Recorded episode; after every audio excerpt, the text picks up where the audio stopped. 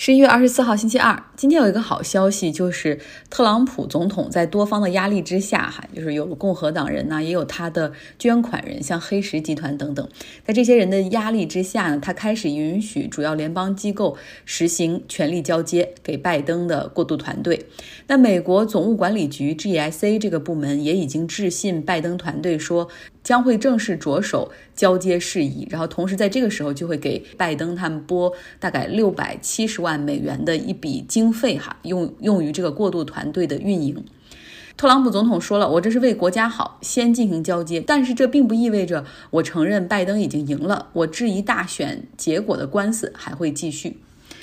拜登很可能即将宣布任命前美联储主席耶伦担任财政部长。那届时呢，耶伦将成为美国二百三十一年历史上第一位女财长。说实话，她的经验和学识是绝对够格。她之前在奥巴马任期内担任了一届美联储主席，有非常好的这种经验，可以带领着联储进行次贷危机之后的货币政策制定，刺激经济恢复的同时，也拉动就业，同时不会造成市场的这种流动性过热。而且呢，他还提倡金融监管。做财长这个角色，那和相对独立的美联储主席有一点不同，就是他要有更多的政治因素在里面。你想，过去联储主席他相当于是一个独立的机构吧，因为每一次到底加不加息都是看那个议息会议，然后大家投票来决定。但是作为财长的话，你要想真的通过一些预算也好，或者通过一些。啊，一些救助方案也好，都是要通过议会的。那现在很可能共和党人会继续把持着参议院，所以这个财长到时候需要更多的和参议院中多数党领袖 Mitch McConnell 来进行沟通和谈判。所以说，在这样目前比较分裂、这么双方憎恶彼此的情况之下，如何能够达成 COVID-19 之后的第二轮经济救助方案，可能是耶伦上任之后的第一个重大挑战。耶伦呢，是我们学校 U C Berkeley 经济系劳动市场的经济学教授。那在克林顿时期呢，他就进入到了总统白宫经济顾问委员会里面工作。之后呢，又到旧金山联储做主席。再之后呢，就进入到了美联储啊去做副主席，然后后来是主席。那如果他能够成为财政部长的话，相信可以有这么一个 role model 在那儿，更好的帮助经济界女性来打破头顶的天花板。过去很长一段时间，如果你看这个美国的这种财政部里面，或者是一些重要银行的大银行金融机构里面的这些 CEO，所谓知名的这种经济学家，大部分都是男性哈。所以耶伦可以帮助更多的年轻女性去看到说，哦，我以后也可以到达这样的程度。那么今年呢，七十四岁的耶伦是耶鲁经济学博士，毕业之后在美联储工作的时候认识到了她的丈夫，这个后者也是经济学界的大牛。他在二零零一年的时候，因为信号理论获得了诺贝尔经济学奖。他们这个家庭，如果他在当了财长的话，那真的是在宏观经济领域无人能敌。其他岗位。其实今天也有一些消息哈，像拜登将任命一位拉丁裔，然后这也是会是拉丁裔第一次做到 Homeland Security 国土安全部的部长哈。因为国土安全部里面其实就有一部分是管边境，就是这种移民的问题，所以选一个拉丁裔做这个部的部长，也可能是一种释放了这种对移民友好的信号。那另外呢，国家情报部门的头 National Intelligence Director，他将会任命一位女性担任。拜登呢还会任命前国务卿约翰特里来担任国际气候变化的总统特别顾问，这个岗位也是新增设的。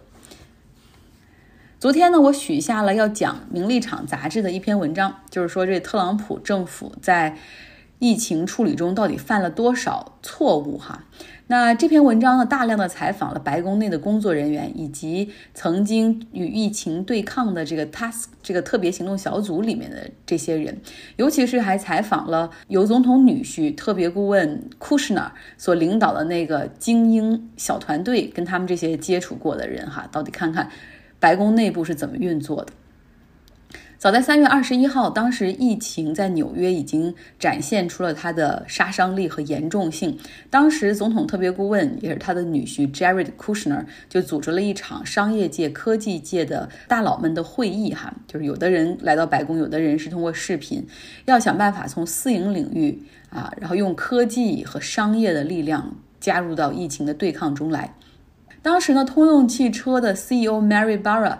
他就提出说，可以把他们的生产线改成呼吸机的生产线，只要政府可以承诺购买就行。那当时也也有很多与会的这种 CEO 们提出说，对，我们可以像朝鲜战争那个时候一样，启动国防生产法，通过政府集体采购，然后联邦直接和企业制定一个。这个订单哈，然后后面进行采购，这样可以最大限度的集中资源和订单，不不仅可以控制价格，同时也可以提高效率。这些私营企业也都希望很好的支援政府哈，都想为这个国家做点什么。这个国防生产法实际上比较成熟了，早在二零一四年伊波拉病毒的时候，奥巴马政府也启用了。与会者就热烈的讨论着哈，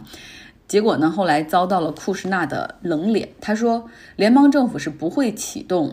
这个法案的，因为我们相信自由市场可以解决所有的问题。那当时就有一个 CEO 还给他解释说，不可能，自由市场在这种极端情况下是失灵的，因为每一个州都有大量的需求。那么联邦政府如果不统一采购分配的话，造成的结果会是每一个州他们都会自己各自为战，在市场上竞价，导致。最后价格会很高，每一个州都会 overpay，然后也会导致每一个州都想大量的去囤积这些物资，又会 overbuy，然后又会造成新的短缺或者价格再会攀升。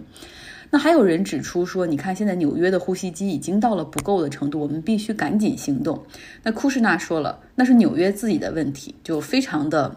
一笔带过哈，就不考虑国防生产法。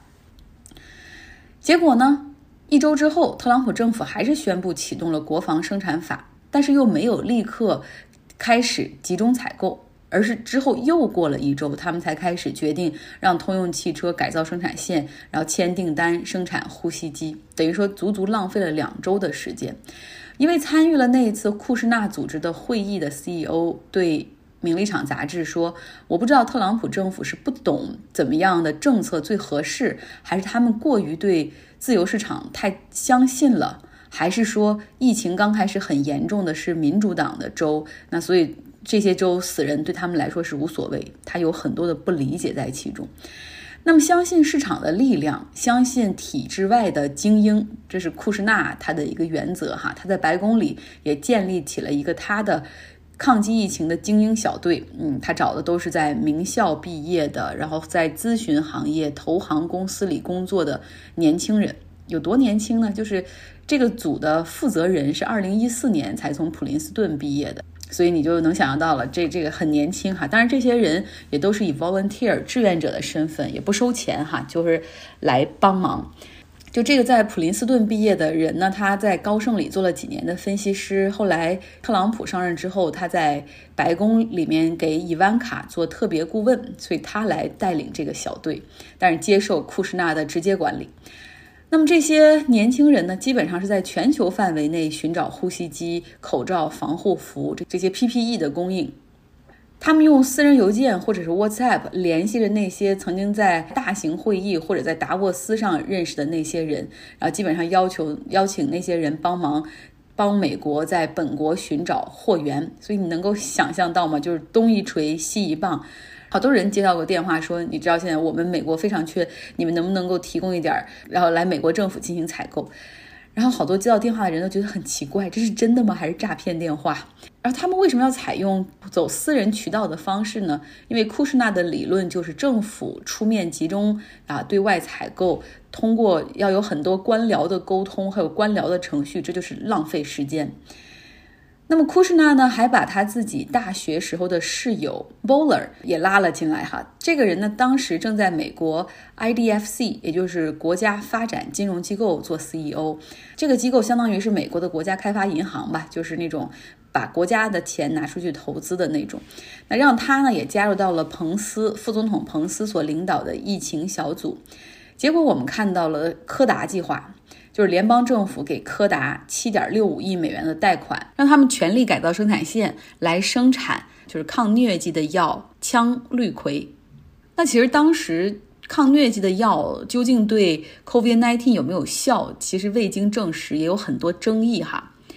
那这把柯达也吓了一跳，真是天上掉下了一个大饼。他们实际上在四月份的时候给这个抗击疫情小组打电话说啊，我们想申请一千五百三十万美元的联邦经费来生产羟氯喹的一个原料啊。然后我们生产好了这种原料之后，可以帮助其他的制药公司来加大产能、降低成本，因为目前这种原料大部分都要从国外进口。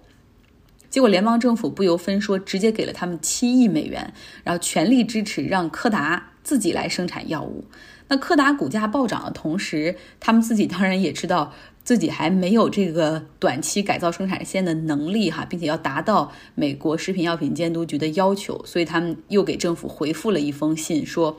啊，因为我们缺乏生产。这种药物的经验，再加上这次的啊极短的时间线，所以我们希望联邦政府可以豁免哈，就是帮我们跟这个 FDA 要一个豁免权，就是啊安全药物生产的要求这一条，我们恐怕达不到豁免，然后让我们可以生产。柯达的股价不是暴涨嘛？所以后来美国证券交易委员会也介入其中开始查，然后又因为很多人也质疑这个羟氯喹药物的有效性，到现在为止，柯达计划还是一个停滞的状态，政府在重新对这笔贷款进行评估。那咱们再来说说检测吧。美国是没有全国性的检测计划的。这种所谓全国性的检测计划，就是国家集中采购试剂分发，并且对检测结果进行有效的利用追溯。比如说，其他国家如果有人检测阳性的话，那就马上要，比如送去隔离，然后进行病例追溯。或者呢，有一些没有办法隔离的，他也会把这个感染者的情况，然后输入到手机端。那么，然后利用一个叫 Phone Booth，像韩国就是这样做的，新加坡也是这样做的。就是他只要出门的时候，然后周边的人都会收到信息，就是说有你身边有人有 COVID-19 要小心等等。美国的情况就是基本上检测确定成为 COVID-19 之后，然后会告诉你说，哦，请你自己在家隔离二十天。但至于你。这个人很可能继续乘坐公共交通工具回到家，也可能不遵守居家隔离令。各州呢，他们采购测试试剂的基本上也是各自为战，感染人数联邦政府也不收集。那现在呢是。美国的病例感染是由美国的霍普金斯大学，然后他们通过各地来收集，形成了美国这个每天我们看到新增多少的数据。然后还有一些媒体现在也在收集这样的数据。测试剂的采购是由洛克菲勒基金会，然后他们现在。在帮助一些州在做，像马里兰州、阿肯色等十个州在内，是由洛克菲勒基金会他们有一个小组帮助这十个州来集中进行采购。就越集中采购的话，你越有溢价的空间嘛。然后你大量采购之后，也制定很好的分发到各地的计划。所以说，我相信上述讲到的很多点哈，在拜登上任之后，抗击疫情的环节和步骤都可以得到优化。结尾还是说一件令人揪心的事情：共享单车倒闭潮出现的时候，很多人都担心说啊，我的一百块钱押金可能有去无回。但好想想，哎，也是一笔小钱，算了，犯不着生气。但是现在呢，当白领公寓管理公司要倒闭的时候，那很多租户面临的就是腊月寒冬被要赶出门的境地。他们可能交了半年或者一年的房租给平台。但是房东端可能已经一两个月没有收到房租了，就上门来要钱或者赶租户，也感觉是天经地义的。我也看了不少视频，有房东和租户激烈的对峙。一个很斯文的女孩，你看租户哈拿起刀，拿着说我已经交了一年的钱，这么冷的天你们要赶我们去哪儿？平台已经不接电话了，负责我合同的人已经离职了，他也被拖欠工资，你们让我怎么办？如果你们要再赶我们，在这种情况下，那我只能杀人了。当然是说的是威胁哈，但是你看那种画面真的很难过。对我说的就是现在在网络上很热的，大家也可以去搜一下的蛋壳公寓，这家在美股上市的白领公寓出租平台，他们号称有四十五万套的公寓。所以大家想一下，如果真是这个数字是真的话，那么会有多少的受害者哈？你就算是一套房子里有一个租户的话，那么再有一个房东，这也是九十万人啊。根据财报显示，这家公司始终是这种亏损的状态，每年亏损大概在三十亿人民币左右。那曾经书写的就是靠投资人，然后靠股市。它投资人中也不乏啊大的公司，像像老虎基金呐、蚂蚁金服等等。那它的模式呢，就是找房主，然后去跟他们说要纳入平台统一管理，然后要搞这个长租公寓啊，通过呢互联网的广告和。优惠去吸引用户，就是吸引租户来进来。比如说，房东可能七千块钱的房子，然后他们可能挂在网络上，会先以一个六千块钱这种优惠价一个季度，然后来吸引人。与用户签约的时候呢，他们后来又演变出了一种方式，就是说，如果愿意一年付的话，会有不同程度的优惠。同时，他们又和互联网金融合作，提供贷款，因为你可能手里。拿不下，拿不出一下子五六万块钱，没关系啊！你看，跟我们这平台合作，通过微众银行来给你提供贷款。那白领算来算去，觉得哦，贷款加上付一年房租，然后这样看来还是比较划算，因为还可以获得一个折扣价来租房。但这基本上就是平台回笼资金的一种手段，同时用这些钱继续投入补贴，然后在其他城市再扩张，就这样资金链断裂了哈。租户面临着被赶出来，同时可能有几万块钱的房租血本无归，而且呢，他还要继续来还这个金融贷款，否则信用记录上就会出现糟糕的信用记录，导致这个人以后可能要买房贷款的时候也会受到影响。那房东端呢，他们没有收到款，然后也担心这个租户可能一直赖下去又不走人，找平台，平台就是两手一摊，就是你们自己来协商解决。所以你看。这种平台最终可能性，比如说被被别人接盘也好，或者宣布破产也好，但是目前的状况就是，就让两端的受害者相互厮杀。普通的房屋中介，我们知道他们是撮合交易，租户的钱最终会直接打给房东。那这种白领公寓管理平台，他们就是平台交易，钱会进入平台的账户。但是因为对互联网租房监管是空白的领域啊。是否有金融账户的第三方托管，这都要打上大大的问号。很多人说了，我国的互联网速度发展啊这么快，日新月异，就是因为监管层允许大胆创新，没有像欧美那样啊条条框框的束手束脚。但是真的是这样吗？所谓的很多商业模式的创新，一旦轰然倒塌的时候，其实受害的还是普通消费者。好了，今天的节目就是这样，希望大家有一个愉快的周二。